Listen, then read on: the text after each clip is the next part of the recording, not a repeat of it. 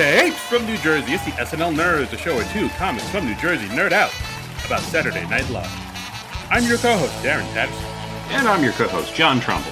How you doing, Johnny? Summertime. Uh, doing okay. Doing okay. Uh, yeah. Uh, are, are you ready to talk about 1941 again?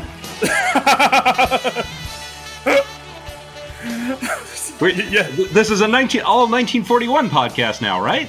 Have is is this is that is that the transition complete? Are we is this podcast only about the movie 1941 and everything having to do with it? Sure, why not? Let's just interview every person who had anything to do with 1941 from here on out. But no, uh, I'm I'm making a, a joking reference because we released a bonus episode this last Friday and we talked to uh, comic artist uh, uh Steve Bissette, uh, who is who illustrated the 1941 uh, the illustrated story for Heavy Metal magazine and check that interview out if you haven't uh, listened to that yet. It's really cool, especially if you're a comic book fan. Yeah, guys, that's a toot our own horns, but I would say that that episode was probably one of our best. I'd put it up there. Mm-hmm. It's it's in the Hall of Fame, definitely. Yeah, I'll, I'll put that episode right up on the rafters. Yeah, uh, uh, Steve has some great stories to tell about the making of that comic book, and it is as insane as making the movie itself yeah, it's uh, it's it's quite a doozy, as the kids say. So uh, check it out, guys. Mm-hmm. Uh, but uh, you know, unfortunately, this episode is not about the movie 1941.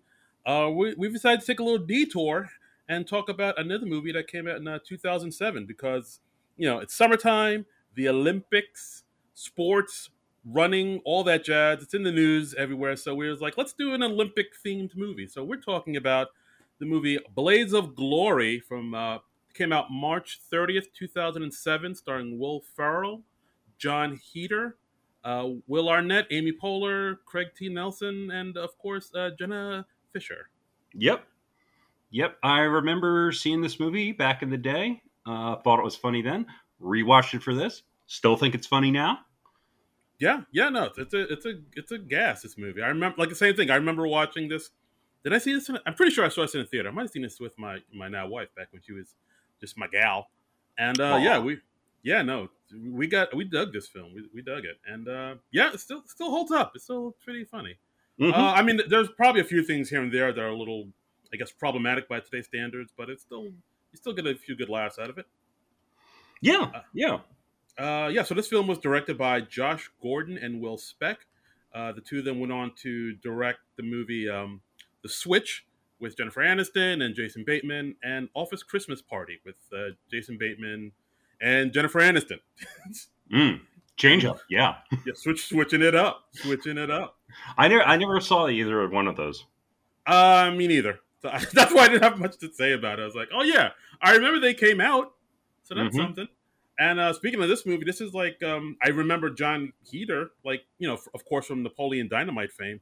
Like yeah. for, I think he's he's mostly does voiceover work now, but for him for a while there, especially in the um, in the early aughts, he was he, like after Napoleon Dynamite, he was a bit of a hot commodity.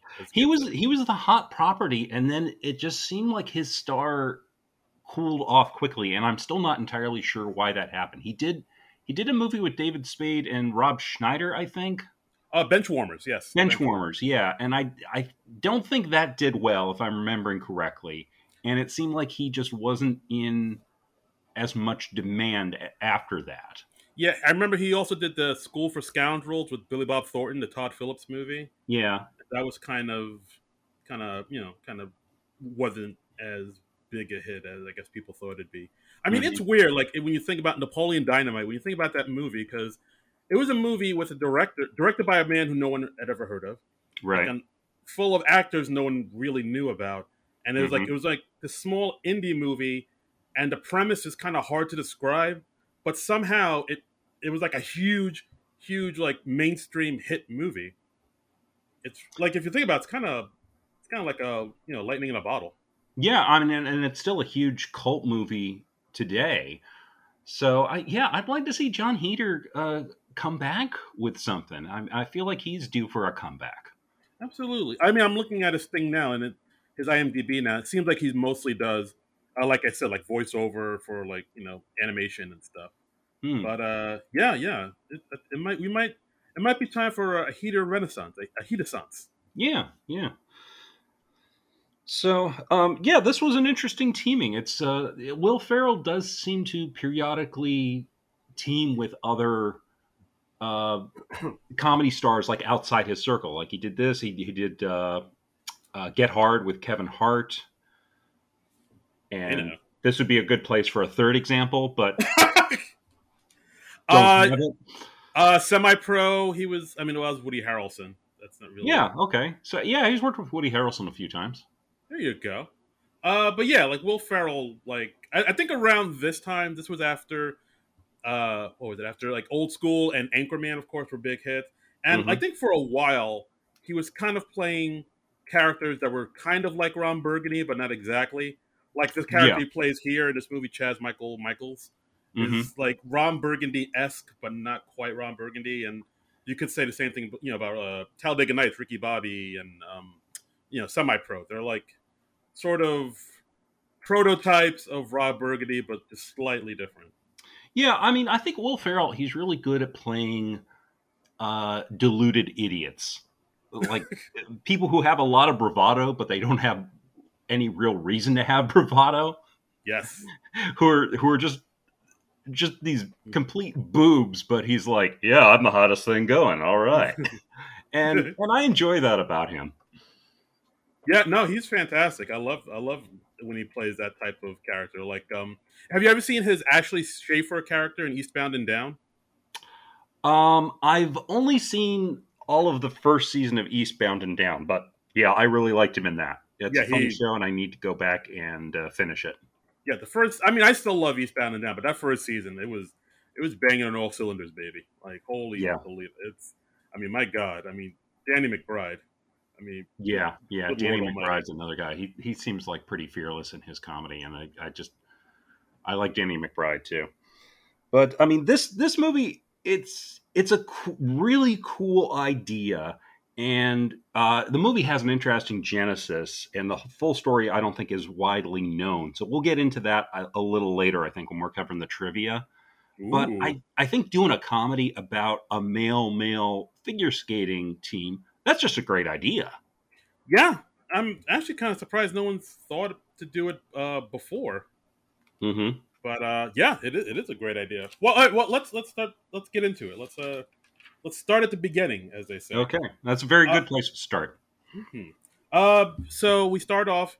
Uh, we see a, a young boy, a young uh, Jon Heder's character's name is uh, Jimmy McElroy, mm-hmm. and we see him ice skating. He's at a, he's an orphan, so he's skating at the orphanage and we see just from a young age he's like this amazing ice skater yeah. and uh, we see uh, a man wanting to adopt him this man of william fichtner the actor who plays uh, darren mcelroy who's this uh, billionaire who adopts him because what he wants to do is he uh, he's sort of taken to uh, you know adopting and taking on younger children who have big athletic promise so yeah. like he's trying to like raise like athletes like you know like a trying to farm his own super athletes, as it were. Yeah, I, I thought it was interesting that the song that's playing under the opening scenes of this movie, it's the same song that Will Ferrell sings at the end of Step Brothers. Oh, I didn't even notice that. Holy yeah, boy. yeah. It's it's Por ti Volare, uh, also known as Conti Patrio, and I'm probably mangling that pronunciation. But yeah, hmm. as soon as it started, I was like, wait, that's a song from Step Brothers. Wow, Will Ferrell really likes that song. I don't I don't know if it's just a coincidence or yeah, if Will Ferrell has a thing for that song, but that song needs to be in this movie. I'm skating to one song and one song only. But yeah, we, we see uh, Jimmy McElroy getting adopted by this billionaire, and he trains as a figure skater, and he he grows up, and now he's a young man, now played by Jon Heder, and we see him not at the Olympics, but at the World Winter Sport Games. I did notice that too, like how like the symbol, it didn't look like the five circles, but it looked kind of close to it. It's like reminiscent of it. It doesn't have like the you know the rainbow thing going on, but they're like these interlocking shapes. So it's like as close as you could get to the Olympic symbol without being the Olympic symbol. Yeah, instead of like five circles, it's like five ovals or whatever Yeah. they used. It's like, oh, that's, Yeah, that's that, that won't get us sued. Let's do it. because I mean, the, yeah, I, I'm sure to use any of the Olympics iconography or logos, you'd have to pay through the nose for that, and and it's funnier if you make up your own games anyway. Yeah, absolutely. Uh, so we, like you said, we see Jimmy McElroy uh, skating. We see she, he's a very graceful skater. He does Mhm. something called like the galloping peacock, and He's in a fabulous peacock outfit. The ice skating outfits in this movie are really incredible. fierce. He looks fierce. Yes, yeah, and and they're they're just they just take the absurdity of ice skating outfits and they just they just push it like a few degrees further. So it's it's a nice parody. Yeah, and of course we see he has his own like deranged fan, uh, Mhm. played by Nick Swardson. Uh, his fan Hector, who's his who goes to all his matches and is a bit unhinged. Yeah, But you know, he's like, can- "Oh, Jimmy, did you get that vial of blood I, I sent you?" like Jesus.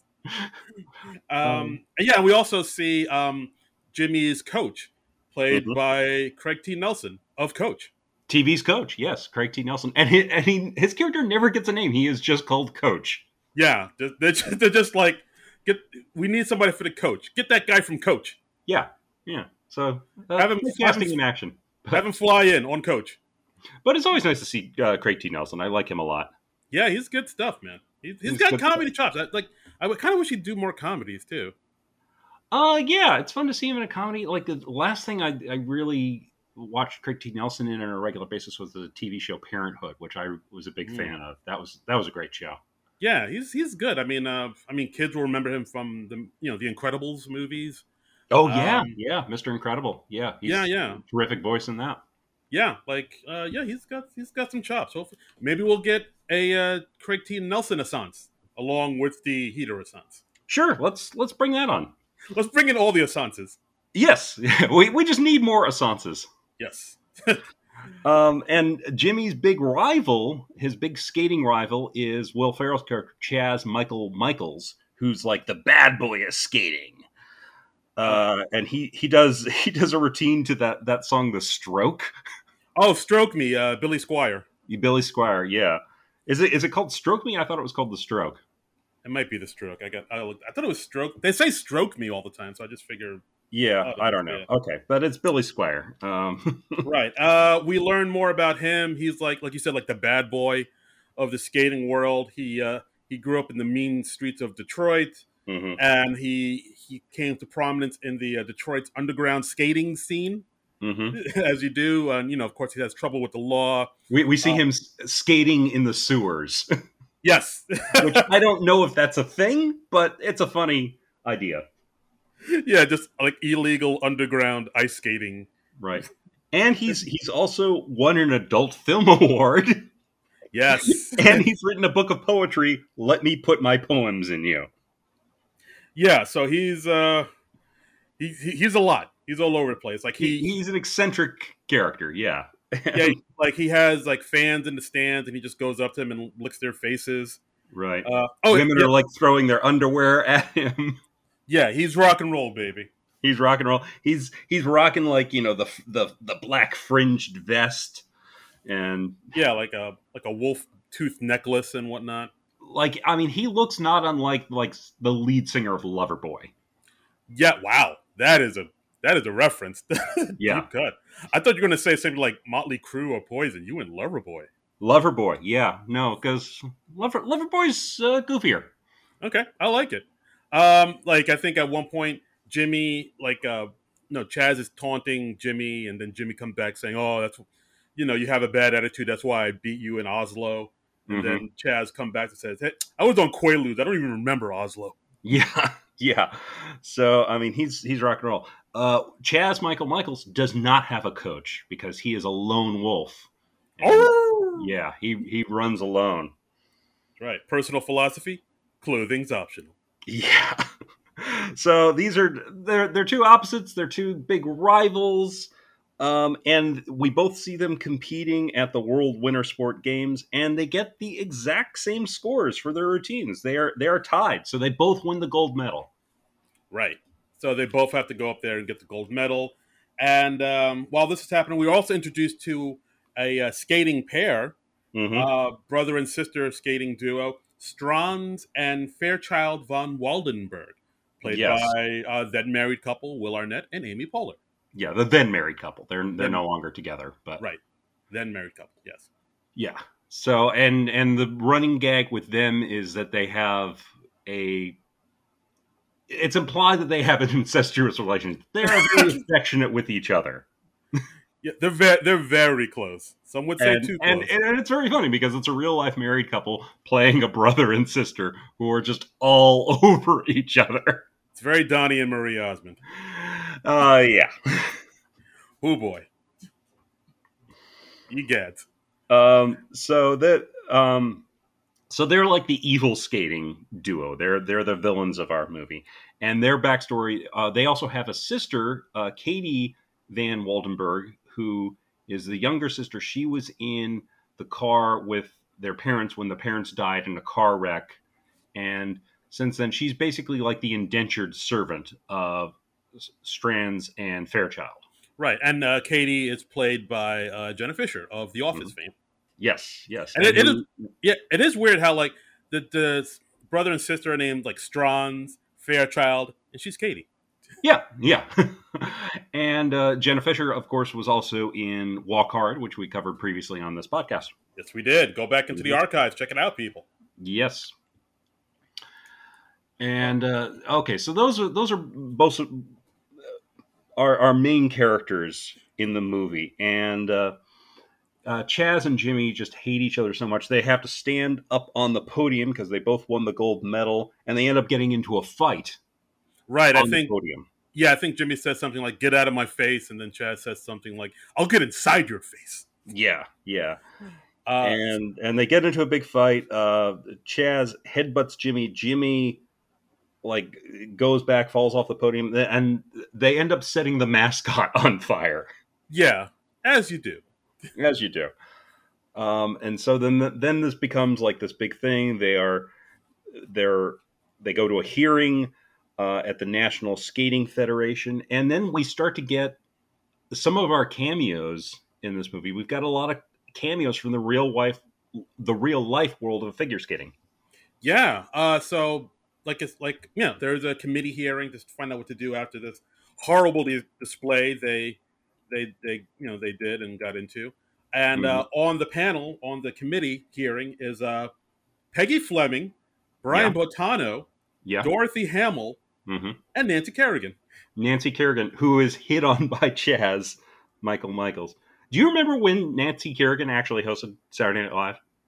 I vaguely remember. Yeah, I remember it not being one of their strongest episodes. It is not a good episode. No, I was she, I was being nice. Yeah, she was very awkward as a host, and I think she kind of realized, like, yeah, I'm not, I'm not an actor. I should probably not do any more of this. Yeah, I mean that's I mean I think we've talked about it before where like uh athletes in, you know, acting in movies it's it's uh sometimes it works and sometimes it does not.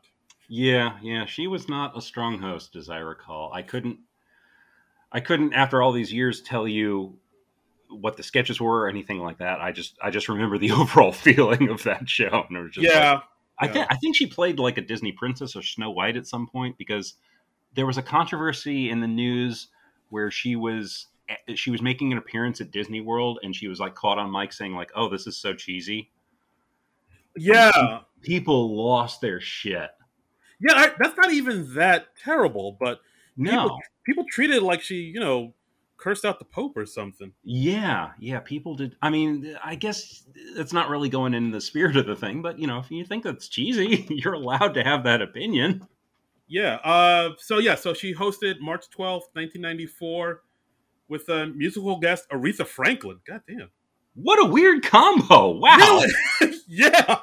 Wow. I what the heck was Aretha promoting in 1994? I don't know. As soon as I, Aretha Franklin, she. Wow. All right. All, all right. Okay, maybe we should go back and review that episode sometime. That might be interesting. Yeah. Now I kind of want to see it. Now that I know Aretha's in. it. I know, I know. I bet. I'm sure the musical segments were great. Maybe they realized like that she wouldn't be the strongest host, so they were like, "Let's get a powerhouse for the musical guest." Get Aretha Franklin on the horn.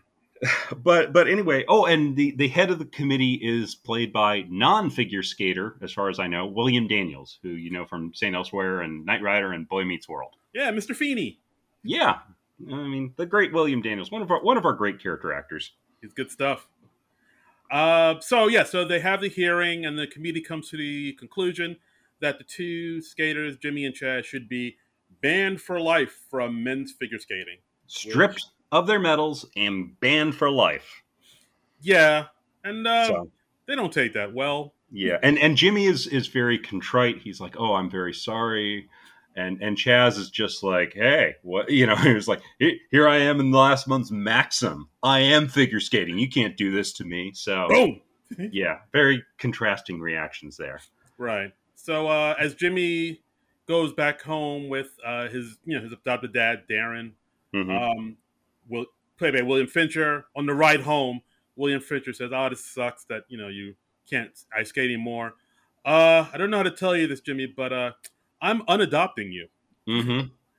And like he immediately kind of dropped him off at the side of the road with nothing but his luggage and his baby blue uniforms. Yeah, and and Jimmy when they give his backstory, like he's he's known nothing in his life but skating. He has been training for for this since childhood, and he he doesn't really have like the social skills to deal with the world. So right, exactly. He's yeah. Uh, uh, the movie then uh, jumps forward to three and a half years later, and uh, they both both Chaz and Jimmy have fallen on hard times. Chaz is skating as the evil wizard in a sh- an ice show called Grublets on Ice. It's a children's ice show. Yes, yes, and so he has to put on like this big, giant head as the evil wizard and and say lines of dialogue, and then they cut to him backstage, and he's like getting stoned with the woodland fairies of the show. It looks like the backstage of a rock concert. Yeah, like uh, you know, Loverboy concert yeah. or something. Exactly, exactly. It is funny though, because at one point you see in the background like a a woman making out with a guy, and the guy's like kind of half dressed as a woodland creature or something. Yeah. And as while uh, ACDC plays in the background. Yeah. Like, oh. oh, and we, we briefly see uh, Rob Corddry as Bryce, who's like the manager of the ice show, and you know it's just a small part, but it's nice to see Rob Corddry pop up anywhere. Yeah, he's good stuff. Mm-hmm. Uh, and then we also cut to Jimmy, who's working at a ski and skate shop.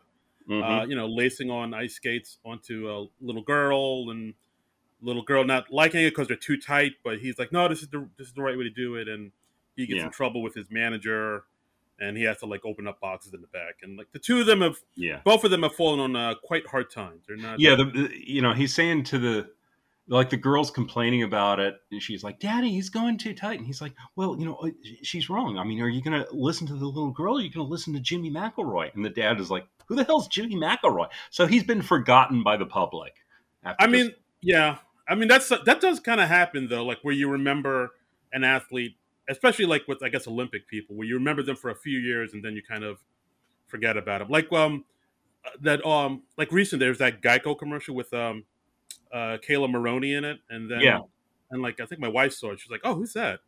It's like Kayla Maroney. Don't you remember? She was like a big deal. She did the smirk. Yeah, and she was she like, "No, no." Wait, what was that? That that was that was the meme. It was like McKayla is not impressed. Yeah, exactly. So like, yeah. As it's one of those things. Like I'm sure if people saw it now, they would be like, "Oh yeah, I kind of remember her." But like, you know, a couple years ago, she was everywhere. That was she was like a big deal. Yeah, yeah, she did the smirk with Obama. I remember they did they did a photo together. Yeah, the smirk. It was it swept the nation. Yeah. Um, so Jimmy is tracked down by his old stalker Hector, uh, Nick Swardson, who tells Jimmy that Jimmy is only banned from the men's singles division, he can actually still compete in pairs. So he could, there is a way he could get back into the winter sport games. Uh-huh. And, and Jimmy's like, well, how did you do this? And he's like, hey, no one's more obsessive than me. And then he steals Jimmy's name tag and uh, smells it. Yeah, and then he's like, "I'm still gonna kill you someday." I was like, "Yikes!" Uh, Jim, Jimmy Swore, or excuse me, Nick Swardson is very uh, funny in this in this part. It's a it's a small part, but he makes the most of it. I think. Yeah, no, he definitely does. Like he's gonna play in like very awkward, like like slightly unhinged, but not quite unhinged uh, people. Yeah, I was I was kind of expecting his character to come back in a bigger way later in the film, but he he doesn't really. This is pretty much it for him, and I feel like they could have done more with that character. I mean, there's a. I mean, did you, if at the end of the credits, there's like a little bit of a bonus scene with him in it. Yeah, yeah, yeah. But I, I know what you mean. But yeah, that's pretty much it. Uh, yeah. I would have liked to see him figure into the plot somehow. I feel like they could have worked him in somehow. No, I hear what you're saying. You know, like if a character says, "I'm going to kill you someday," towards the beginning of the movie, you'd kind of expect them to come back and maybe attempt to kill that person Oh, in the movie. But you want to see him carry that out? well, no, I, I just would like that that seed to pay off somehow, Yeah. and it didn't really. I thought. Yeah, don't talk about it. Be about it. Come on. yeah, yeah. Um, so Jimmy's like, "Hey, this is my way back in. All I have to do is find a partner." Um, so he's he's trying to find a partner, and you have to register. The registration's in like two days, so he doesn't have much time. Right. So he goes to his coach about this idea. The coach immediately uh, poo poos it, says, No, it's ridiculous. It's too late. You can't do it. Yeah, Uh, then Jimmy notices a sign saying that the uh, the Grublets uh, ice skating children's show that Chaz worked at, they're looking for female skaters. So he's like, "Oh, I'll just go down there and like scout around for female skaters." Yep. Um, so he goes there. Then we cut to the the Grublets show. We see um, Chaz drunk out of his mind, skating as the wizard.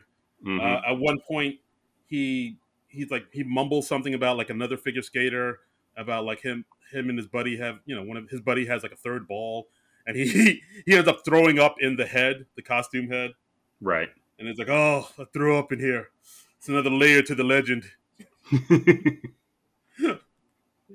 yeah yeah, and uh, so Jimmy and Chaz they run into each other backstage. uh, it, predictably, a fight ensues. They get into a fight, and it makes the evening news.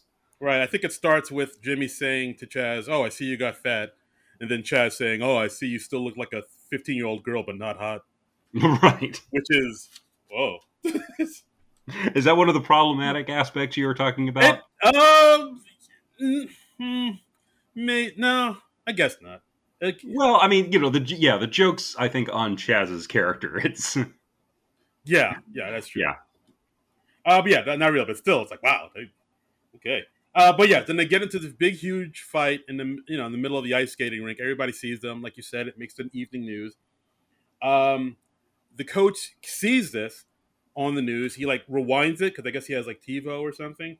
and he notices that like the way they they fight isn't dissimilar to ice skating. yeah. At one, at one point, Chaz like hoists Jimmy over his head, and they're like he's sort of twirling around, and that's when he realizes these two could be a pair. They could be an ice skating duo.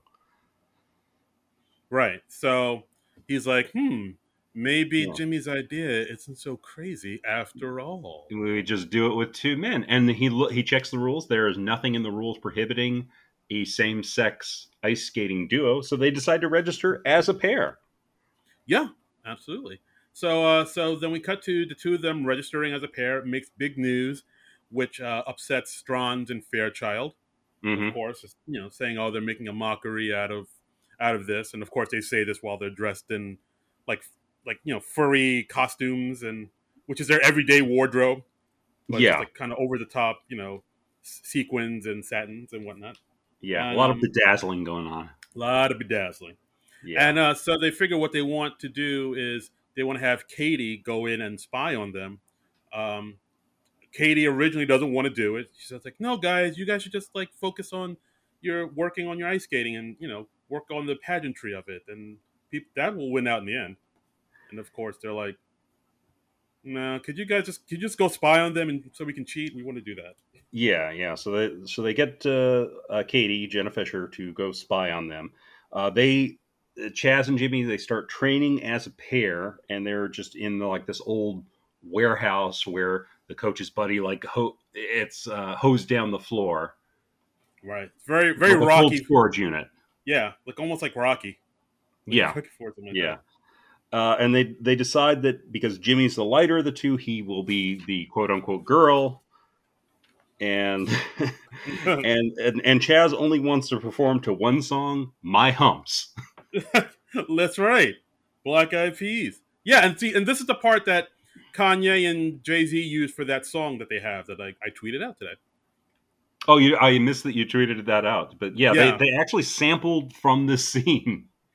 Yeah, like it was. I mean, this song was a huge hit back in the day, but yeah, like I, I mean, I don't know how many people watched or got that that that um, clip of the song was from this movie, but still, like as Mhm. soon as I heard it, I was like, oh, did Kanye just sample "Blades of Glory"? Yeah, what what were the clips that he uh, he used again?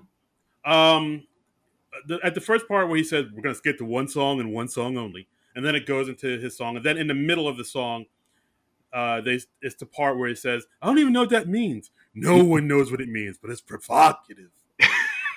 That's very appropriate for a Kanye song. Gets the people going. I think me and my friends were quoting that for a while after that song came out. it's provocative. It's provocative. Gets the people going. Uh, yeah, I, I don't know what that line always makes me laugh. I don't know why it does, but good lord, Yeah. it does. Um, and, and so at this point, the coach he also brings in a choreographer to help train the two, and we have uh, Romany Malco, a clean-shaven Romany Malco, as Jesse, the choreographer. yeah, um, I, I felt like he didn't have too much to do in this movie. He's a little underused. Yeah, he's he's very funny. There's like a montage where you see him training Jimmy, and we see some of Romany Malco's dance moves. And Romany Malco, pretty incredible dancer, man. I think he used. I gotta look it up. I think he used to be in like a rap dance group back in the day. So he does. I have, know like- he played MC Hammer in like a TV movie about MC Hammer. and that's Wait. why like at the end of the 40 year old Virgin he breaks into like the hammer dance Wait, what? I how to do all of Hammer's moves. okay. I'm gonna. I'm going to Wikipedia right now. I think Yeah. I. I think I did know that, but I think I forgot. Yeah. Romany Malco is an underrated talent. He's uh he's somebody who should pop up in more stuff. I'm has I don't know if he's ever really headlined a movie. I- The, the closest I can think of is he did a movie with Paul Rudd called The Chateau. That was Uh, just sort of a duo thing with him. But he, has he headlined a movie? No. Oh no, he did. He headlined some movie that I like. Ah, fuck, oh Tijuana Jackson, Purpose Over Prison. Okay, I don't know that. It came out in 2018. I remember seeing a trailer for it, and I, I think it's one of those movies. It was out for a little bit, then it kind of went straight to streaming. But I, it looked funny. It was like a. It's like um, basically he plays this guy Tijuana Jackson who is uh, locked up in prison, and he, like you know he's trying to get his life back in order, and he's trying. His big dream is now to become a motivational speaker. Okay. So it's like him sort of on the road to being that. okay. And like that's like it's a movie he wrote and directed. But yeah, it's and it, I think it has like a few like pretty well known people in it too. I okay, think like that's cool. He's like- doing his own stuff. I like that. yeah, Yeah, think like I just- Regina Hall's in it and stuff. But like yeah, it, it's kind of it just kind of faded away in the background. I don't think anybody really remembered. Yeah, no, I don't think I've even heard of that. I mean, I was just thinking that you know Romany Malco, he's done stuff with the Judd Apatow, and he was in like Forty Year Old Virgin and all that. And it's like, well, why didn't Apatow ever like you know put him in more movies and stuff? I want I want to see him pop up more. So Yeah. maybe I'm just missing out. I don't know. No, yeah, like in Forty Year Old Virgin, he was a, he was like a breakout star. Like people, he was hilarious in that. And then after that, uh, let me see what he was in. Uh, Blades of Glory, The Ex, kind of remember. Uh, Baby Mama, which okay, yeah, I remember him in Baby Mama. Yeah, Uh, the Love Guru. Oh. that was a flop. That was a big flop. That probably didn't help him. Uh, Gulliver's Travels. Uh, Think Like a Man, Last Vegas. Think Like a Man Two. Hmm. Top five. Okay, we we obviously need a Romany Malco Assance. Ma- Malco Assant. A Malco a, a Romany Assance. What many Assant? All the Assances. Yeah. He, Uh, okay, all guy need, needs a comeback. Underrated Romany Malco. Okay, all right. So, uh, just real quick from his Wikipedia, I found after high school graduation, Malco Malco formed the rap group RMG. The group moved to LA and signed with a deal with Virgin Records in '91. The group changed. The group's name was changed to College Boys, and they had a single. Was it Boys with a Z? Of course. How Yes. was he spelled boys in the '90s? With an S? Stop it. Like a chump. and they had a single that went to number two in the rap charts. Wow. Yeah, called a Victim of the Ghetto off their 92 album Radio Fusion Radio. Okay. Uh, Romany Malco should just be more famous than he is. He should be more known. Yeah, like oh, here- here's something interesting. Malco is oftenly mistaken cr- mistakenly credited for performing one of the raps as MC Skat Kat on the Grammy Award winning song Opposite Attract, a duet with Paula Abdul. And yeah, I'm finding all Why this is he mistakenly credited for that? because uh, on October 29th, 2013, Malco told Wendy Williams that he wrote the rap, but he did not perform it. He mentioned running it. He mentioned running into Paula Abdul and asking her, "Who keeps telling people that I'm the cat?" And she responded, "I do. It makes a better story." Malco Malco says that Derek D. Light Stevens was the one that rapped the duet with Abdul. Wow. But but Paula Abdul is just like it makes more it makes a better story for me to say that the, the other guy did it. What the hell? What the hell, Paula Abdul? I, I don't, dude. I, I just, I'm just reporting on what I'm finding. Why are you here. gaslighting people? What the hell? spreading misinformation, Paula Abdul? This is how, this is how rumors start. That ain't cool. That ain't cool. Uh, let me let me just uh, toss in another bit of uh, trivia that's that I found on the IMDb page. Um, although it is only sub- referred to subtly throughout the film, the filmmakers intended for the characters of Coach and Jesse, Craig T. Nelson and Romany Malco, to be understood to be romantic as well as professional partners. Some indications of that include the strained, the stained glass window in the kitchen showing the Coach and Jesse together, surrounded by hearts, and the triangle-shaped rainbow ornament visible on their shelf during one scene. I did not pick up on this at all. Yeah, no, I mean, I picked up So- that they that they have known each other for a while. I didn't pick Yeah. on, up on them being being lovers. No, no. Uh, so they're they're being like a little too subtle with that. Uh, I'd have to go back and and look at that uh, background detail. Yes. Let's go back to the videotape. Yeah, I mean, I mean, it's a, it, 2007. Why not just have them be a couple? Yeah, people are ready for it. Come on, Why love, be coy about it? love is love. Exactly. Uh, so what the hell were we talking about? Oh yeah, all right. So, uh, Romany Malco, Mhm. the the Malco Assances need to be get started. Yes. Yes. Okay. Uh, so um, so the two of them are training. We get, a, of course, a montage of them training and working out. Yeah. Um, Even Rocky had a montage. Yes. oh wow, I, I love that. Thank you, sir. Thank you. Sure. Uh, and then, uh, you know, as the news spreads of them becoming of just being a real thing and not a joke, we have some uh, some news clips in here of people interviewing, uh, you know, folks on the streets about what they think. A lot of people aren't happy about it. Mhm. Uh, one man saying, "As if figure skating wasn't gay enough," and now, was that a real figure skater who said that? I don't think so. I think that was just Okay. some dude. Because there if- are a lot of cameos from real life figure skaters, and there are a few more references. But uh, yeah, that that was funny. And there was one part where uh, they interviewed a like hot dog vendor, and him saying, "Let me ask you something. Does this look right to you?" Camera points down. Man holding two hot dogs in one butt. That's right. Yeah, that's, penis. Get it's, it? it's against nature. That's right. It's Adam and Eve, not Adam and uh, Nathan's. I don't know. um, so next we go to the the qualifiers, I guess, where where you qualify for the winter sport games. Yeah, I think this was the Nationals. They were in Denver. The Nationals, that's it. Yes, and the the Van Waldenbergs are there, uh, and they are skating to "Good Vibrations" by Marky Mark and the Funky Bunch. because they're from the streets. Yeah, and they're they're in like jean jackets and and sideways hats, and they're again bedazzled up the wazoo. I'm pretty sure Will Arnett had a gold tooth at one point. He did. He had a fake gold tooth, like a, a cap over his his tooth, and and he has his the back of his hair is in like cornrows. It's Ooh, it's hilarious. Again, the costuming and the hairstyling in this movie is on point, man. Très bien. Um, and Chaz and Jimmy uh, do a fire and ice routine um, to Aerosmith's "I Don't Want to Miss a Thing." That that was their big hit song from uh, the movie Armageddon, Oh boy. Yeah. Um, yeah, yeah. and also coincidentally, probably one of the worst songs that Aerosmith has ever done. you know what? I, I'll co-sign on that. Co-sign on that, and that was their first number one, which is just it. That is Oh. a travesty. Real, really? Not, like, that was their very first number one song. Yes. nothing in the '80s. What like dude looks like? like Jim Jane has got No. a gun. No.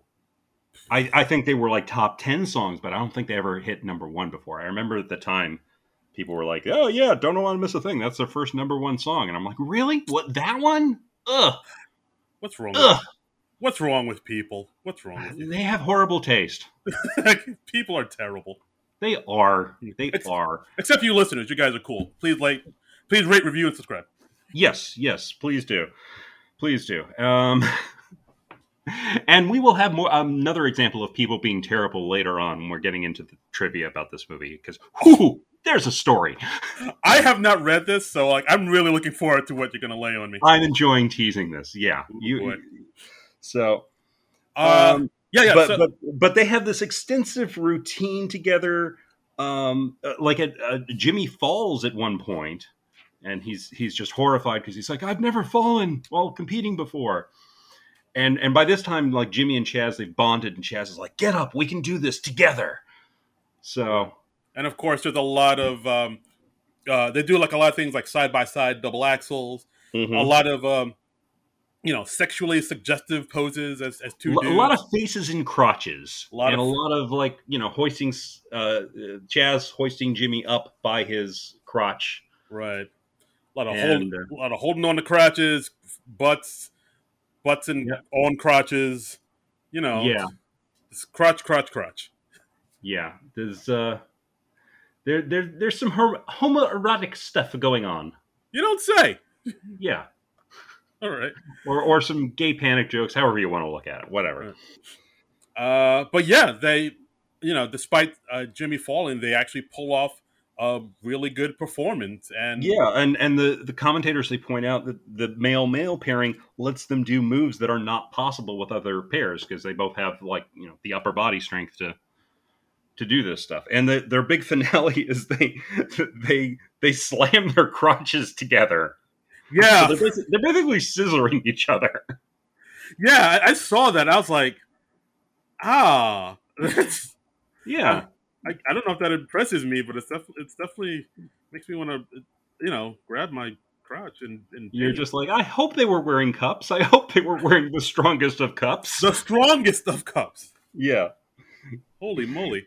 Because they because they slam into each other full tilt. Um, Right, and uh, but yeah, as it turned out, they the judges they impressed the judges, and they they end up winning and going on to Montreal. Yes, they get a 6.0, which I guess in this movie scale is the best. I don't know how you would get a 6.0 when one of you falls during the routine, but they they had such an amazing comeback, I guess, that, that I- they still get that great score. I get when you slam crotches into each into each other, that cancels out the falling. I think I guess so. If I I'm doing- guess so. if I'm doing the math right, I think that's Right. how it works. Right. Um, so yes, they're going to Montreal, and we also learned that uh, uh, Jimmy and Katie uh, Van Walden- Waldenberg uh, they have a little crush on each other. It's a little little puppy love thing going Oh. on. And they called it puppy love. Once again with the Donnie and Marie. yeah, I didn't expect to be talking about as much as Donnie Marie in this episode as, as I am, but here we are. We, I mean, I, I expect you to talk about Kanye, Donnie and Marie, not so much. you you have versatile musical tastes, my friend. it's another layer to the legend. um, so I mean, we we also get like some some odd couple type stuff between Chaz and Jimmy. We we see we see uh, uh Chaz with with all his tattoos. We get we get Will Ferrell and all his shirtless glory Yeah, yeah. His, with uh, his- and uh, Mm. how do I put this? Will Ferrell, he's- he's not a man who works out. Yeah, no, he he enjoys cake. yeah, He's had a burger or two. No, and not not a lot of developed musculature on Will Ferrell's body, and and also there's this odd thing going around his rib area where there's like this indentation. yeah, it looks like he has kind of just one ab, but Yeah. it's just like a big gut. I don't know what that is. I don't know if that is a makeup effect. I don't know if that is a thing that is actually Will Ferrell's real body. I have no idea. I've not done the research on this, but you look at it and you're just like, what is that? What is going on there in that area? I Will- don't know. Will, do you tighten your belt around your above your stomach? What's why is? No.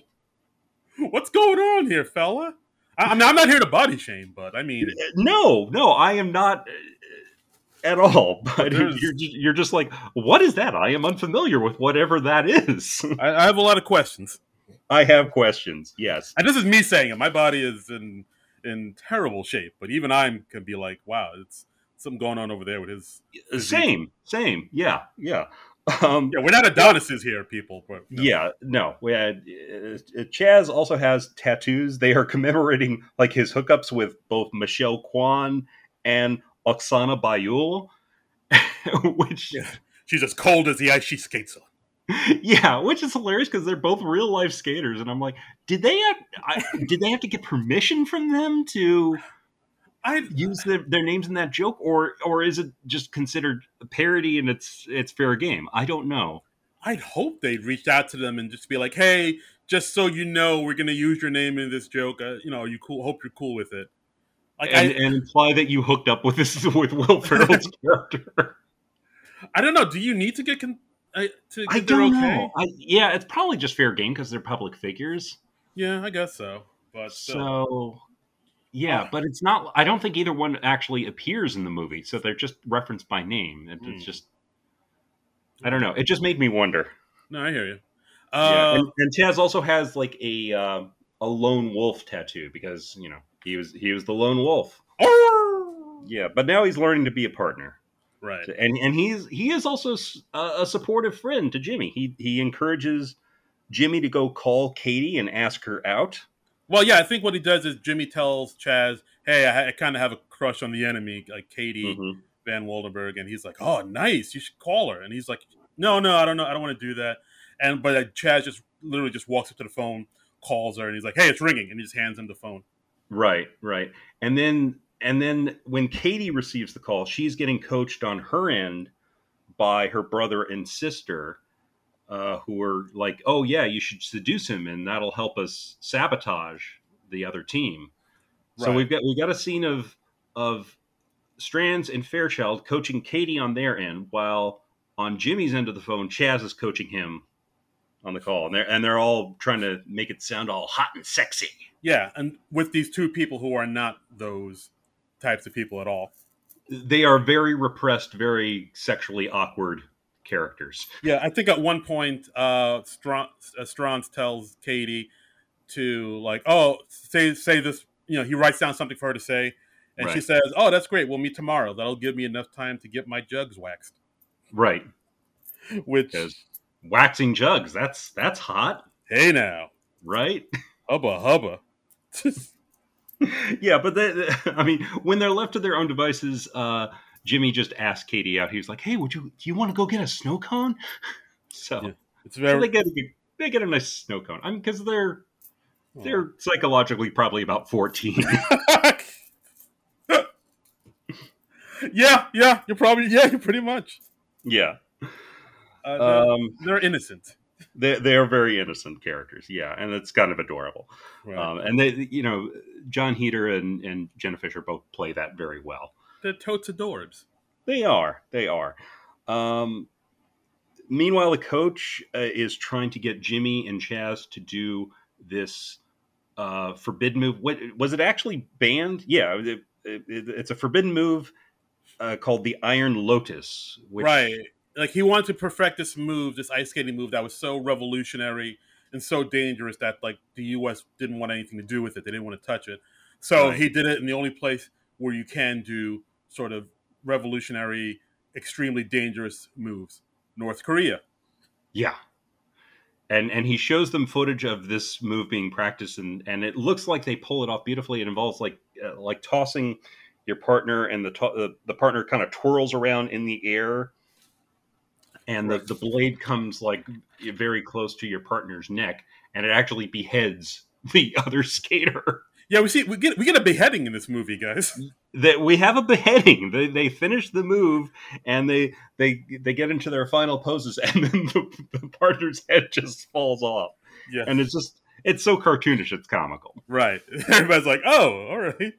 Uh, but yeah. yeah. but what but then coach explains to them no i just I understand now why that didn't work because it's a it was a man and a woman. Like right. The, uh, I guess the the math was off because like the the body yeah. weight or whatever the body weight and the, the strength and he's like yeah but a man and a man can pull this off so because they have uh, twin dongs yeah Yeah, uh, the the two hot dogs in the single bun. That's right. two franks, one bun. That's right. Um, so they're going to practice this, and we have a montage later on of like Will Ferrell. He's like practicing this over and over with like these these dummies that that have wigs that make it look like exactly Jimmy's blonde hair, and and they're we there are like twenty heads that have all been cut off, and and Will Ferrell's like, oh no no no, I'm gonna get it, I'm gonna get it, don't worry. Jimmy's like, oh, I'm, I'm what? yeah.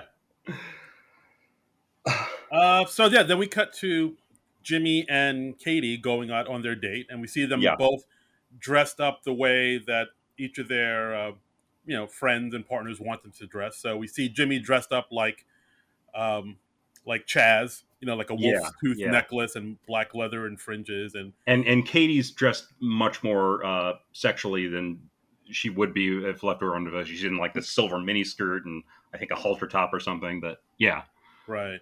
And uh, then the two of them start to bond a little bit, just because uh, you know Jimmy talks about how he was pretty much sheltered his whole life, and he was only uh, born to and born and raised to you know be a great ice skater and a figure skater. He didn't know anything outside of that world.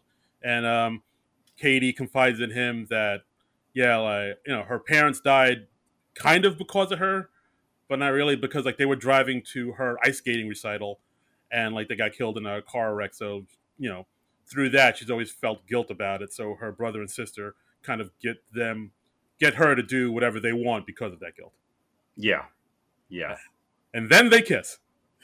And then they kiss. And and it's yeah. mm.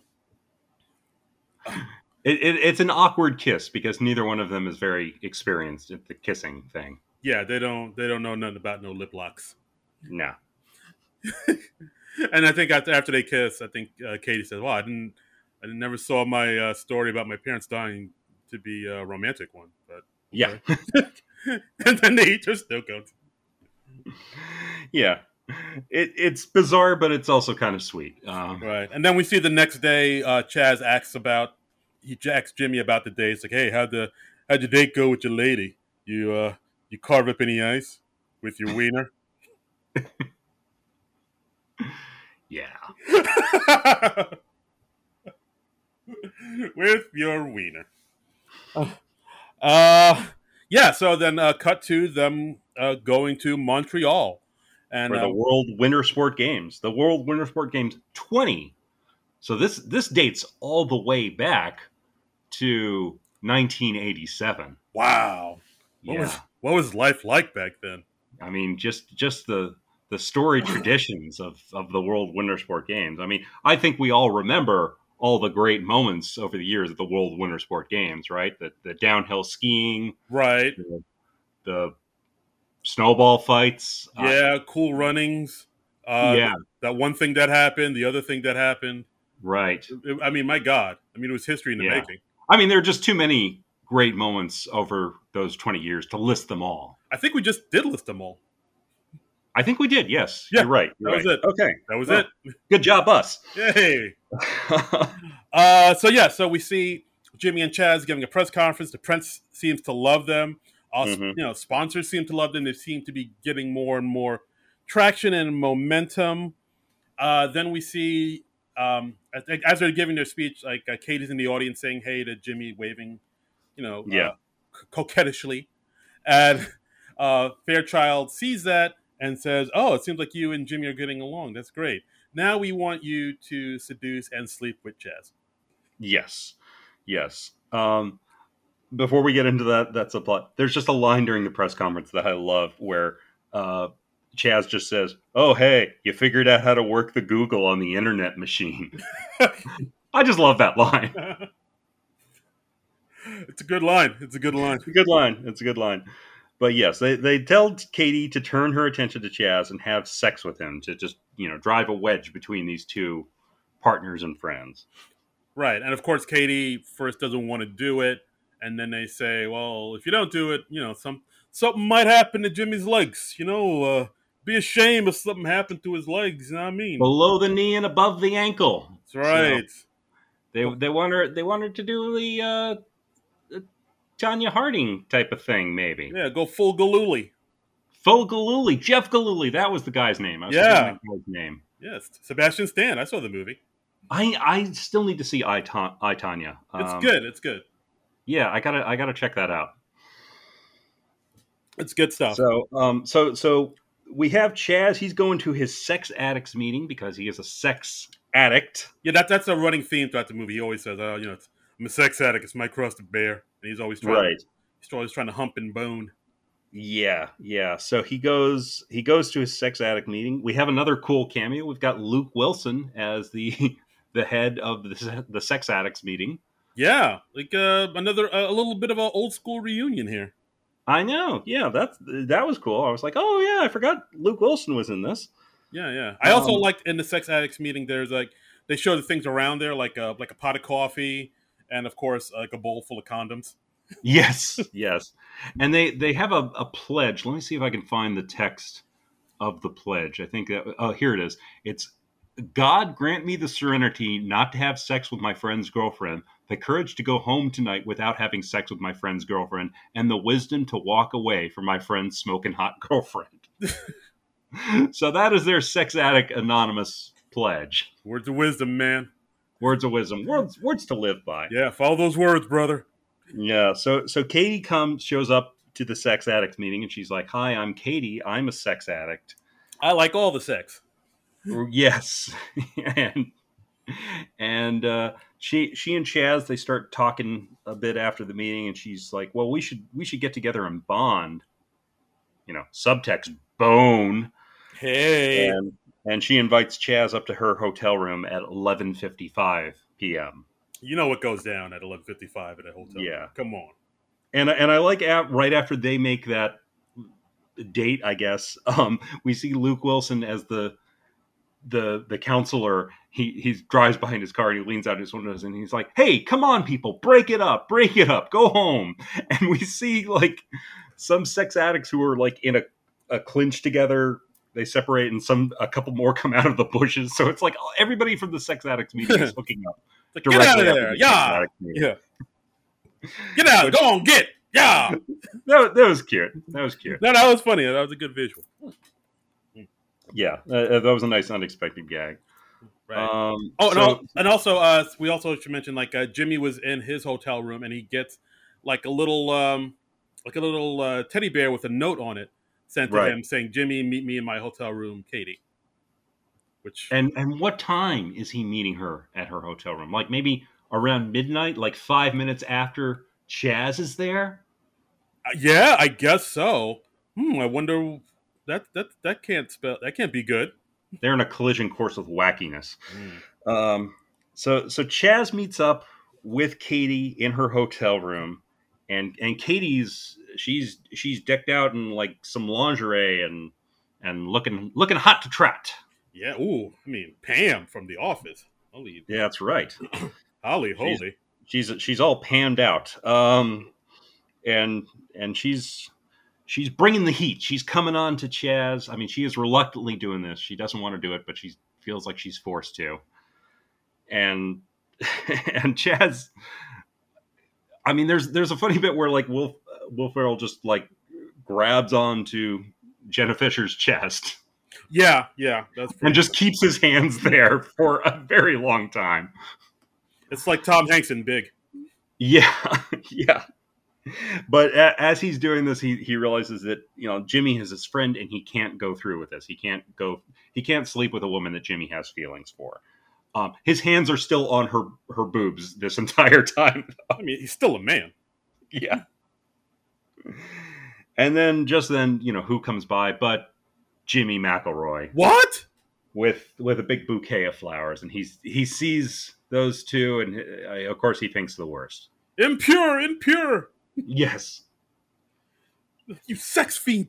So and and and Chaz is like, "No, Jimmy, no, it's not what you think. It's it was nothing. Think of it as a, a boob handshake." yeah, you At know. one point, at one point, he like takes his hands off uh, Jenna Fischer's chest, and, then he like, like puts one hand back on one of her breasts. A minute later, it's very funny. I mean, to to be honest, I mean they are boobs. I mean, you gotta. How, how do you take your hands off boobs? Uh, look, I I have not found out the answer to that yet in my life. you can't. You can't. It's, it's, it's I mean, any any any boob in this world that I've stopped touching, it's not really been by choice. It's just, you oh. know, it's like settle down. We, you know, we have to move on with our lives. Like, okay. we got things to do. I got laundry yeah, you know, I've got a meeting at work. Okay, fine. fine.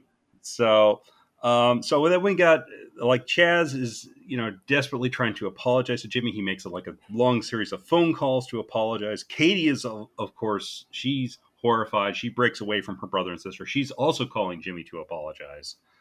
Right, but like no one can find Jimmy. No one knows where he is, and uh, it's and then now it's the next day, the day of the big uh, the big event.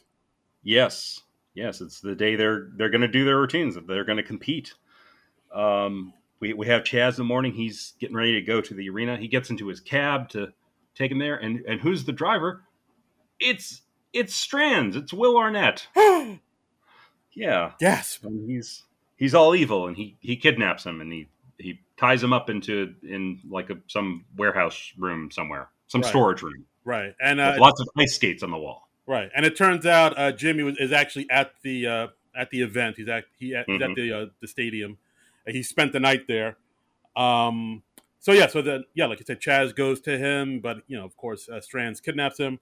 Uh, Fairchild is at the stadium. He she sees um, Jimmy there, and um, she ends up, you know, knocking him out and uh, handcuffing him to a urinal in the in the in the restroom.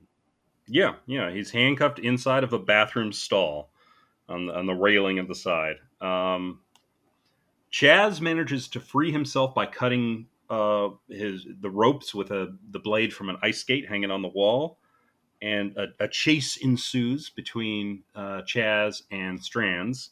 Yeah, and uh, that's actually was a pretty funny scene because the two yeah. like um, because like where he the warehouse um, Chaz was at, it's near a lake, so he was able to get on some ice skates and skate away towards the arena to, to make it in time for the event. Uh, our Strand sees him and he gets on skates as well, and he skates towards him, and so it's like like a running chase with ice skates. They're skating towards each other. Yeah. But then once they yeah. get to the arena, they have to get off the ice and like walk across the street in skates. So mm-hmm. the, the chase uh, goes a little slower. Yes, yeah, it's much more wobbly, uh, and they, they get inside the arena, and the like uh, Chaz gets on the escalator, and his skates are caught in the grooves on the escalator.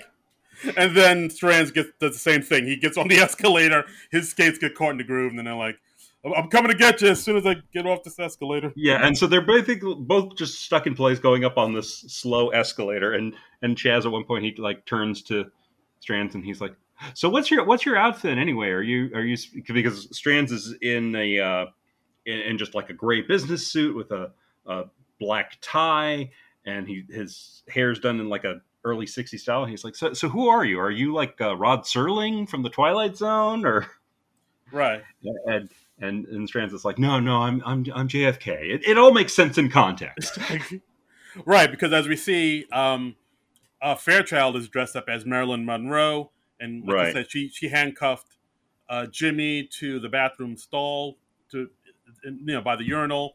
Of course, she tells him, "Well, I wouldn't have to do this if my dumb sister would have done what I told her to do, and you know, slept with Chaz to break you guys up." And that's right. where, that's where Jimmy learns, like, oh, she didn't she didn't sleep with him. Hooray! Um, Then, as we see, he's Fra- still pure. Yay! yes, pure as driven snow. Uh, so then we see Fairchild leave him locked up. She tosses the key, you know, conveniently in the garbage can in, a, mm-hmm. in the bath in the bathroom stall. Uh, Jimmy can only poke his head out from underneath the stall door.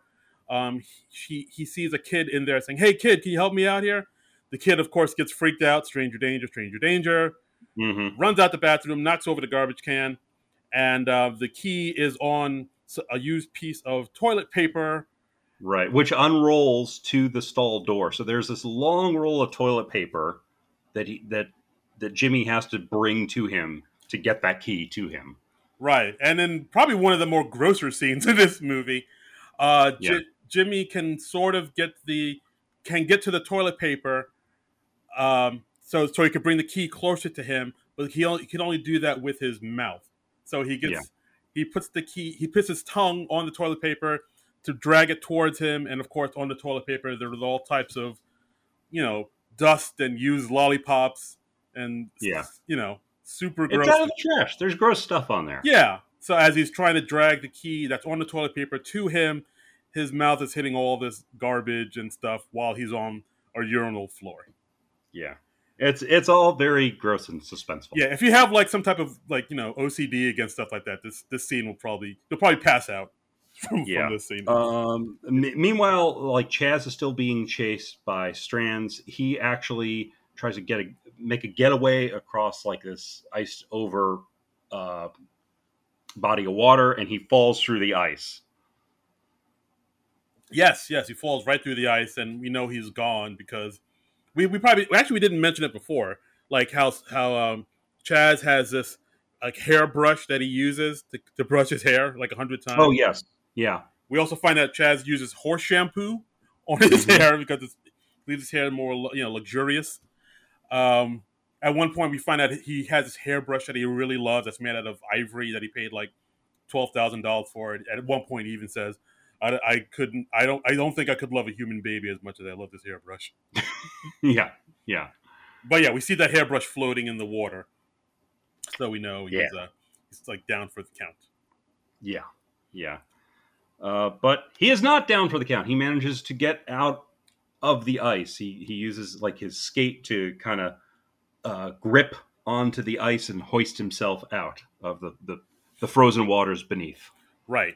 So uh, we have Stranz running back to meeting up with Fairchild. They do their uh, Marilyn Monroe, uh, JFK ice skating performance, complete with uh, Right. pill overdose. Yeah, we we only see like little clips of it. We don't see the routine in, in full. But yeah, but Marilyn is Amy Poehler is like scooping pills into her mouth, and and JFK is performing like the Heimlich on her, and yeah. Yeah. Yeah. So it all sounds very tasteful and very historical. Yeah. You know, very, Yeah. very appropriate, uh, you know, timely. Mhm. Uh, Yep. So, yep. so then, but they perform, they get a good score. And uh, so Jimmy was able to break free. He's able to Mhm. perform, but uh, of course, Chaz is not there. So he has to show up in the next few minutes or else disqualified. Uh, Chaz is able to make it, you know, frostbite and all. He, he busts through the door. He screams Mhm. to Jimmy as Jimmy's on the ice, saying, "Hey, I'm here, Jimmy. Nothing happened between me and Katie. She's not a whore." He, he's screaming at the top of his lungs, Katie is not a whore! And, and we see just Jenna Fischer just sort of cringing in her seat. Uh, Right. But it's it's you know she's not a whore. It's a, that's a good she's thing. not a whore, and people need to know this. that's a positive thing. It's not. At It's a good top thing. of their lungs.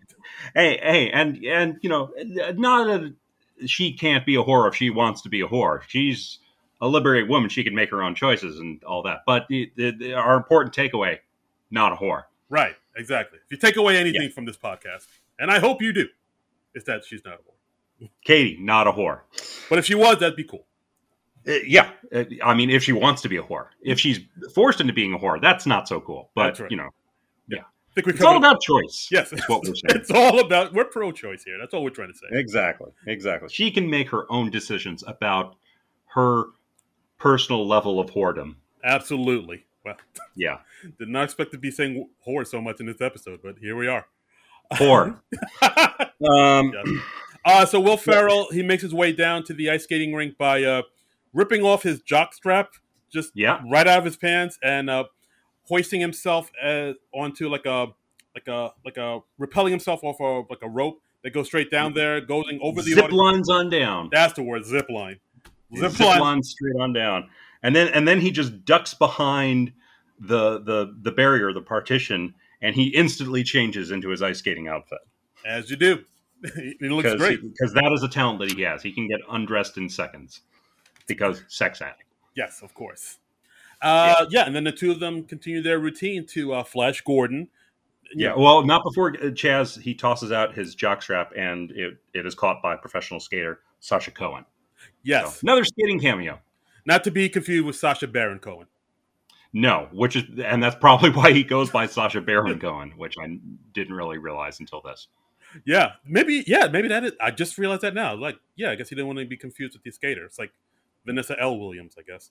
Yeah, yeah. Huh. So, um, yeah, so then they start their routine. I mean, he Chaz makes it there right in the nick of time. It was like if he didn't arrive right then, they were going to get disqualified in within 30 seconds. Right. Uh, so they So- continue their performance, and the performance goes well. It's like Mhm. it's damn near perfect. Uh, yeah, they're they're in like sort of science fiction themed outfits. They look kind of like uh, David Bowie Starman era. Mm, nice. I was gonna, uh, Jimmy's got like the little lightning bolt by his eye. You were going to say what? I was gonna say like Tron. Like I saw like a little Tron. Yeah, there's a little Tron in there too, uh, and they're they're doing their routine to the Queen's Flash Gordon theme. They they're doing they got fireworks shooting out of their costumes. They're doing cartwheels together. I mean, it's a spectacle. Y- Yeah, and they do they do a freestyle section, which was, you know, that's that's outside of Jimmy's comfort zone. That you know he's he's not comfortable improvising while he's skating, but they they do a freestyle section and it's great. Uh, the commentators say these guys put the bone in Zamboni.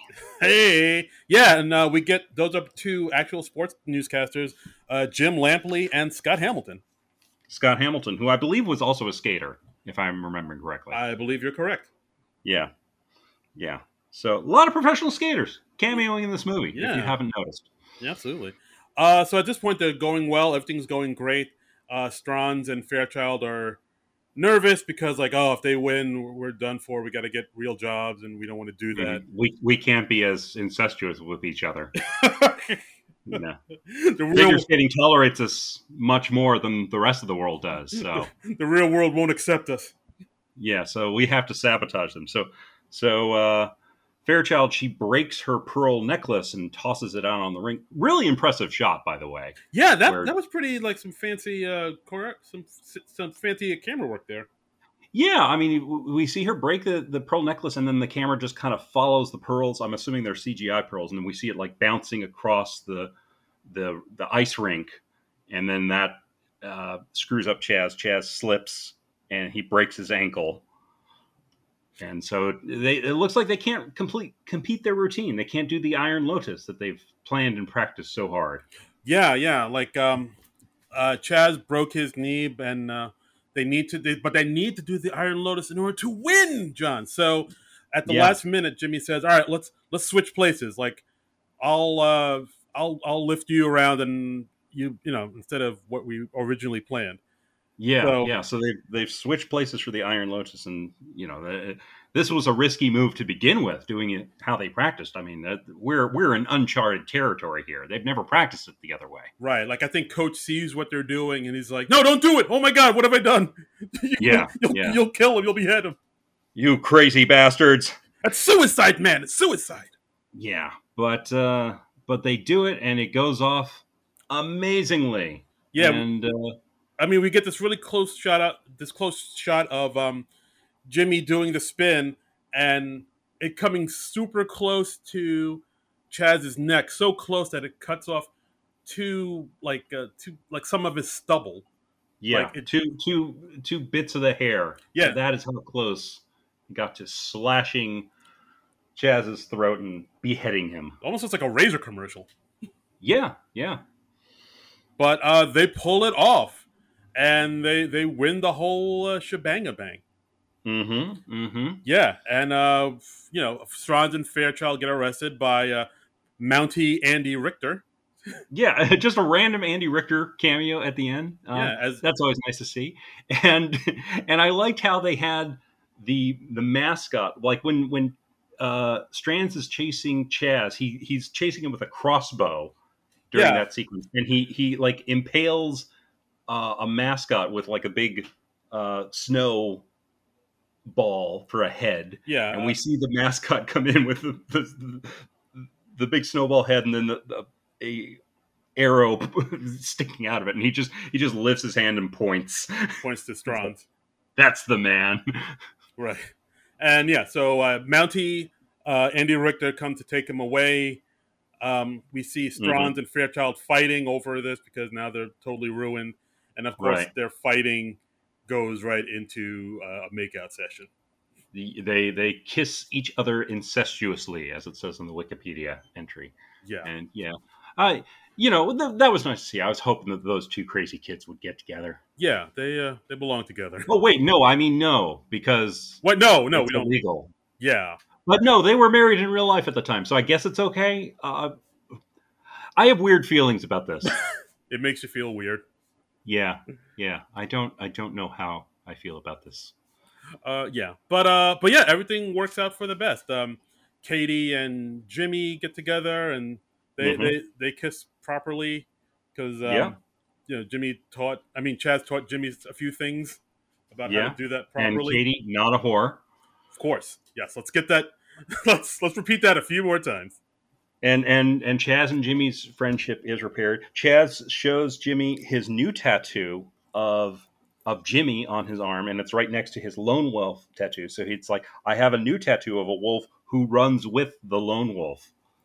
Right, and it's of it's of Jimmy's face kind of poking out of his uh, Chaz's skin, which Yeah. is it's a little disturbing, but it's it's it's, it's heart's in the right place. His heart was in the Yeah. right place. It's sweet. Yeah. So that, so they receive the gold medal. They they both have the gold medal, and then they they fly off into the sky Yeah, with, with the rockets on their skates. It's just a totally surreal ending, which I love. yeah, it's, it's it is, and then it ends with um, a song by Bo Bice called "Blades of Glory." So I guess Bo Bice wrote a song for this ending. Sure. Yeah. Mm. Like yeah, I mean, you got to get that that sweet sweet American Idol money. Yeah, so it's like you know, it's like one of those over the top '80s. You know, it's a blades of glory, gonna Yeah. gonna chase your dreams tonight. It's like one of those songs. I just Yeah. made I just made that up. Hey. That that was great. That was wonderful. Gonna ride with the wolves and chase your dream on the blaze of glory. Yeah. I think I have a career in songwriting. I'm just saying. If somebody wants to take that sound clip and just remix it and put a cool beat under Darren doing that, I would love to hear that. Please, somebody do that and send me the MP3 of that because I need a new ringtone. Yes, hundred percent, hundred percent. So, so that was Blades of Glory. I, I think it's it's a very funny movie. I enjoyed this. I enjoyed it back then. I enjoyed it now. Yeah, no, I totally get a kick out of it. Like, I think, I mean, I mean, Will Ferrell's all. I mean, a comedy dynamo. Uh, I mean, Jon Heder was good too, and Jenna Fischer was good too. But I, I really think, like, Will Ferrell really does kind of steal all the scenes he's in, and, Yeah. as well as Will Arnett was damn funny in this too. Will Will Arnett was very funny. I mean, he and Amy Poehler worked very well together, of course. And yeah, it's you know, it's it's kind of a shame that they're not together anymore, and, and probably will not work together again. I would imagine. Um, Yeah. but, Ooh, but yeah, they're very funny in this movie. absolutely. So uh, yeah, Blades of Glory. It's a knee slapper, guys. This one's a hoot. Yeah, and it's I- I think it's been like a little forgotten with time, which a little unfairly so. A little bit. I, I think I should I should have looked up how much money it made.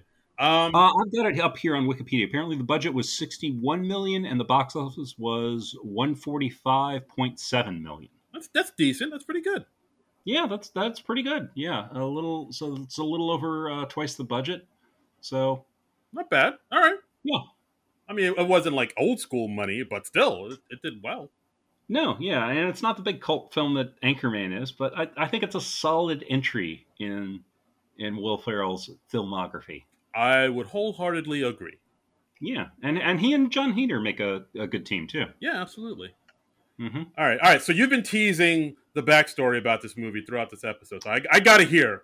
I got to hear Yeah. all the all the brouhahas about all the hoopla. It is nuts. Like when we were first talking about doing this movie, I just like looked it up on IMDb and you know trying to figure out when we were going to schedule it and stuff. We were talking about doing it sometime when the Olympics were going on. Um, this movie, the the the backstory of the writing of this movie, it's it's kind of nuts. Um, it's credited to uh, brothers Jeff and Craig Cox, but it was actually conceived initially by Busy Phillips. yeah, I think I saw that in the IMDb, uh, Yeah, and I was like, yeah, so I had like a ton of screenwriters and a ton of story. It said story by, and there was like four people, and screenplay was by like a bunch of people. So I was like, what is? That's a, that's quite a right. bit of people. So the backstory is uh, Busy Phillips. Uh, Craig Cox was her boyfriend. She was shooting White Chicks, the movie White Chicks, up in Vancouver, and she was watching a lot of figure skating on TV. Okay. And uh, she broke down the outline for the movie, drafted and um, and then and drafted the script with uh, Craig Cox and his brother Jeff, and they even wrote in a love interest role for Phillips to play. This is this was all detailed uh, on Vulture and on an. Uh, I've also got an ET online story. So I'm assuming the the love interest part was the Jenna Fischer part, the part that Jenna Fischer ended up playing. Okay, wait. So um, so this so Busy wrote this film for her to star in or for her to be in. Yeah, for her to be one of the stars. Yes. Hmm. Um, they they originally had uh, Ben Stiller and Will Ferrell in mind. Okay. Uh, then Ben Stiller decided like that the part of Chaz was a little too close to other parts he played. I guess he was thinking about um, dodgeball, maybe? dodgeball, uh, or something. And then that. Will Ferrell stepped into the Chaz Michael Michaels part. But but after the screenplay was done, the brothers dropped Busy Phillips's name from the script and sold it without her. Oh. Um, and she she writes about it in her book. Um, uh, this will only hurt a little. And uh, she she writes, I had a hard time recovering. It wasn't the script. It was that I'd been so easily thrown out like trash. I was in the way of their success, I guess. Collateral damage. And in order for them to do this insanely shitty thing to me, they vilified me and told me I was crazy. The story became that I was the one who had tried to steal ideas from them, that I was always just looking out for myself, they had come up with this amazing story, and I was the less than talented girlfriend trying to glom onto their talent and carve out a piece for myself, a piece that I didn't deserve. I had a hard time figuring out what was real. Oh wow! Wait, so she didn't have like a legal stake or anything like that? well, like apparently they they just kind of shut her out and they gaslit her about this. And there was an oral history of the movie on Nerdist where the uh, uh, Craig, Jeff, and Craig Cox just were talking about how they conceived it, and they didn't mention Busy Phillips at all. Busy Busy Phillips uh, got in their face about it, and they edited the Nerdist piece to acknowledge Busy Phillips's contributions. Wow, that is yeah. insane. She, this is a quote of her on on Vulture uh, from uh, uh 2018 article. She says, uh, "As soon as I saw it, my heart sank because I knew what was going to fucking happen." Biz- Phillips recalled at this year's Vulture Festival in Los Angeles. That would be 2018. I got panicky, PTSD panicky. Uh, as she anticipated, Craig fully uh, attributed the idea of Blades of Glory to his brother Jeff, completely eliminating Phillips's contributions. quote that's not what happened. I read that and I lost my shit, she continued. I sent him some very intense text messages and we had an exchange and he profusely apologized and he got Nerdist to change it. Okay, well, at least he did that. Uh, I basically was like, You're basic, you're dead to me, and have fun reading my fucking book, you motherfucker. Weeks later, Phillips also received an equally apologetic email from Jeff. Damn. Wow. I... So, yeah. I mean that that that is fucked up. And this story like broke years ago. She wrote about this, but I had no idea about this until I went on the Wikipedia and IMDb pages for Blades of Glory. Yeah, this is so it's still I don't think widely known. Yeah, I, this is the first time I'm ever hearing about this. Yeah, yeah, and a nice postscript that I found to this story. Um, at the after party for the Blades of Glory premiere, uh, Phillips recalls getting a bit of absolution for, for the debacle from a no nonsense Saturday Night Live alum. Amy Poehler grabbed me. Girl, she said, Seth Meyers told me the story of what those dudes did. Fuck them. You rock and are so talented. Come here, sit at our table. Oh, wow. So that's cool. Uh, Amy so Poehler. Amy Poehler kicks ass.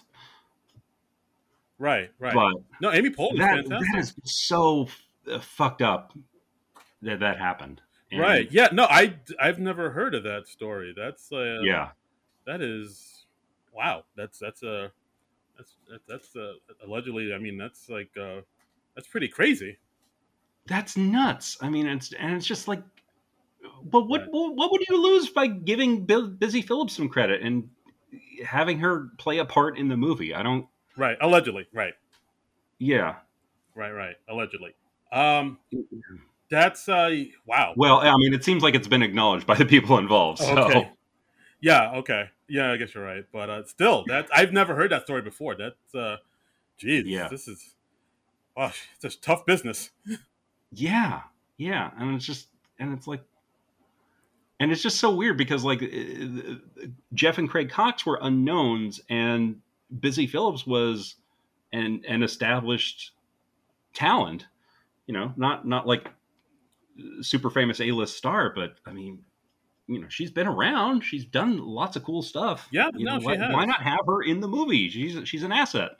Yeah, that is, wow. I, I mean, geez, I mean, are those guys still working? I mean, I, I'm hoping like some, Um, after they've done like- some stuff uh, since uh, gee, they don't they don't have uh, Wikipedia pages, and uh, one of these stories uh, told some of their subsequent credits, but I don't have it handy right now. All right, yeah. I, I mean, I'm hoping. but- I'm hoping after the story broke, people were just like, oh, you know, we shouldn't work with these guys because they're. Mm. I don't know. I mean, at least at least they acknowledged the mistake and they tried to make it right. But you know, that, that's not something you ever should have done in the first fucking place. You know? Here, here. Yeah. Wow. That- So- yeah, that's a. That is. That is quite a tale. Holy, holy moly! That's right. nuts, right? Yeah, no, it is. It is. I'm sorry. um, That's. uh I, I, I'm- sorry. I'm just, I'm just beside myself. I'm just. I know. I know. Yeah. yeah. Wow. I read that and I was like, okay, we're definitely going to talk about this. Yeah, no, let, yeah, absolutely. Uh, so yeah, so, so um, so I guess the takeaway is uh, Billy Busy Phillips is the real uh, Yeah. hero of this uh, of this film. Yeah, it, it's it says uh, on IMDb uh, she was reluctantly given credit as a writer due to the film's vulnerability of a lawsuit and the rules of the Writers Guild. So she has like a story by, by credit now. yeah, I did. I do see that in IMDb. So I mean, she, Yeah. she got that. That's good. So that's good, and I, you know I hope some money comes with that as well. So Right. No, absolutely, absolutely. because I mean because it's a, it's a great idea. It's a great Yeah. idea for for a film, and yeah. Absolutely. Huh. Yeah, yeah. So, uh, so I mean, uh, busy Phillips, if you're if you're listening, and you know we, we know you are, we, we stand with you here at the SNL Yeah. Awards. Yeah. We love we love Busy Phillips. Love Freaks and Geeks. Love Cougar Town. You know, I watched your your that uh, talk show you had on E that was unfortunately short lived. But uh, Uh, yeah, yeah, we, we enjoy the Busy Phillips. I've not read her book yet. I gotta I need to pick up her book. Uh, yeah, I guess I have to pick up too. I have not read it. Like, I mean, the last thing I saw of her was um, I actually watched. I mean, this is SNL related. Uh, I watched a couple episodes of uh, Girls5eva on uh, Peacock. Yeah, yeah. I haven't checked that out yet. How's that? Uh, I've only watched the first three episodes because I mean, Peacock does this thing where, like, to sign up for Peacock is free, but then Mhm. not all of the episodes are free. So, Oh, I thought they had like a free thing where you could watch stuff with commercials. Uh, you can't. I, this is how I saw it. Like, uh, so I signed up for free for Peacock, and I was able to watch the first three episodes of Girls5eva. But then after that, you kind of you have to pay, you know, like like five bucks a month to see the rest of the episodes. Oh, that's how they get you. Yeah. And if you want to see it without ads, then that's ten bucks a month. Oh, oh, okay. So, that's interesting. I yeah. didn't know that. Yeah, so I only saw the first three episodes, and I really dig them. I, it's um, I mean, for those that don't know, uh, Girls5eva, it's um, it's a sitcom written by the same people that gave us uh, uh, Kimmy Schmidt, you know, Robert Carlock Mhm. and uh, Tina Fey. Uh, it focuses on a girl group from you know the late '90s, early aughts called Girls5eva, and um, now that now you know, cut to modern day, they're all in their 40s, they're all older women and uh, they're a girl group that had like one hit song back in their heyday. So they're they're, re- they're literally like one hit wonders. Um, cut to present day, um, there's a rapper now who's out called a Little Stinker, who samples one of their songs and it becomes a hit. So now they have a little bit of heat because of you know.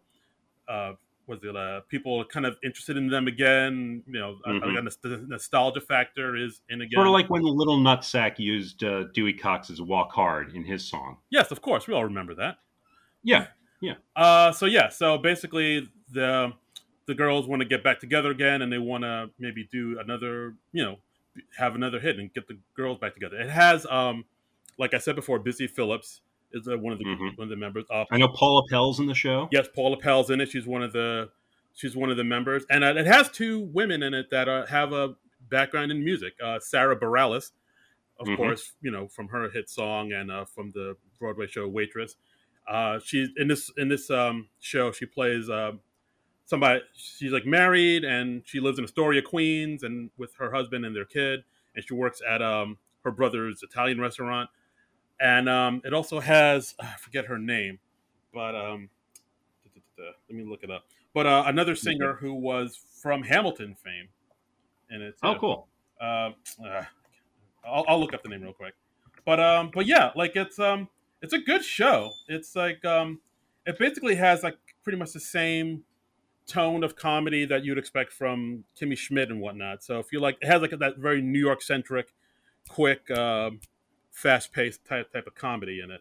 So, it, lo- it looks like the fourth one in the cast is Renee Yes. Elise Goldsberry. yes, absolutely. Yeah, Renee, she's the fierce one. Yes, yes, she, and she's really good too. So it has like two actual singers in it and like two comedic actors in it, and um, it's really good. Mhm. I, I, I highly recommend you check it out. Like I, it's a show that I, I'm surprised that it's not on NBC. It seems like they're making a push towards uh, putting all their original programming onto Peacock instead of actually having it on NBC, which is I don't know if I quite get. Yeah, they did the they did the same thing with another show that uh, Paula Pell is on AP Bio, which I was a big fan of. It, it ran like a couple seasons on on NBC. I don't think it got the greatest ratings, but they did do, give it another season on Peacock, and I, I got to check out the uh, season they have on there. I think that's part of the free service. But I know that Girls5eva has been renewed for a second season. Yeah, yeah, it's really good. Like, um, it definitely has the same tone of comedy, like I said, as Kimmy Schmidt and everything. So if you like that kind of Kimmy Schmidt, Thirty Rock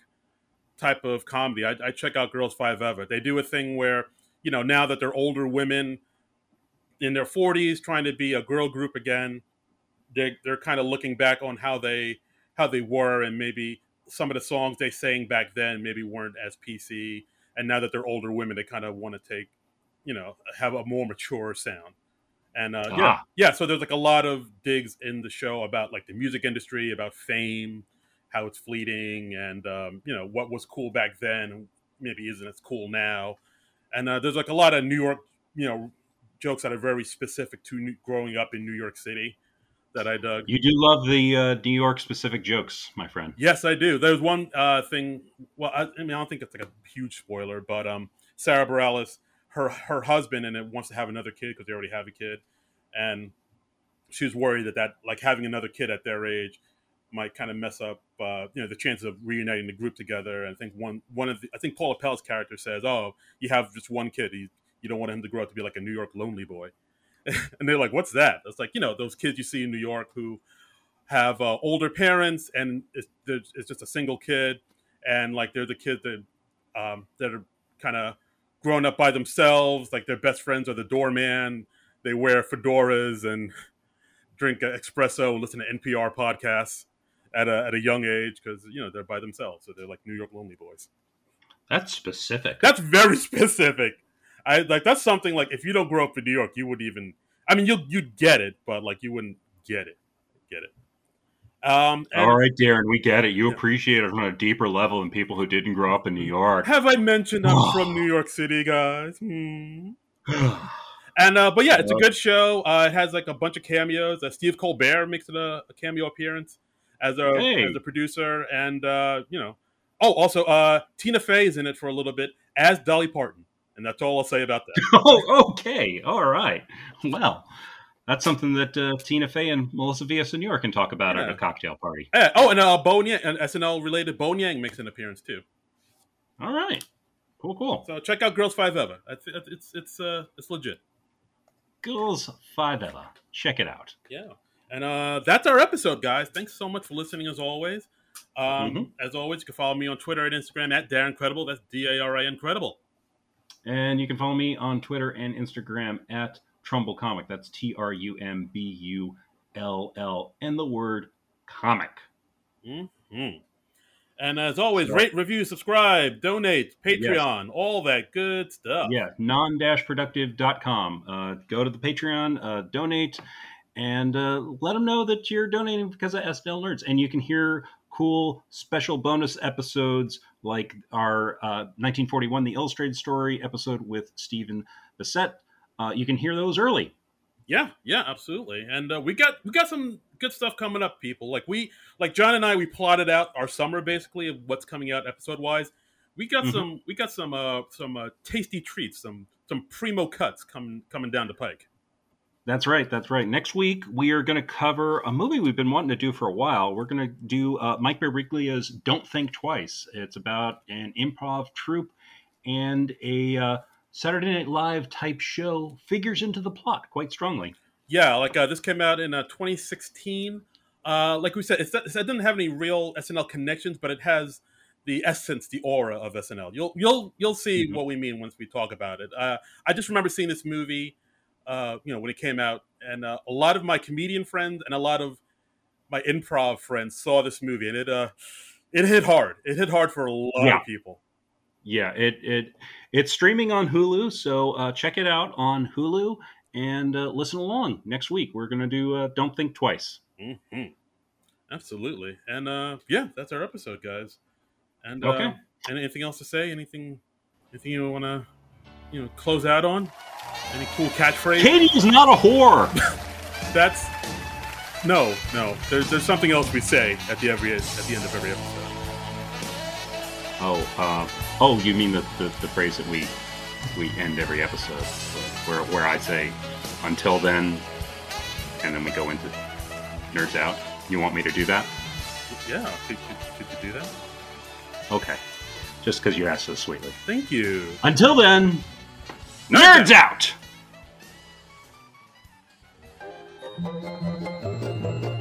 This has been a non productive media presentation. Executive producer Frank Hablawi. This program and many others like it on the Non Productive Network is distributed under a Creative Commons Attribution Non Commercial No Derivatives license. Please share it, but ask before trying to change it or sell it. For more information, visit non productive.com.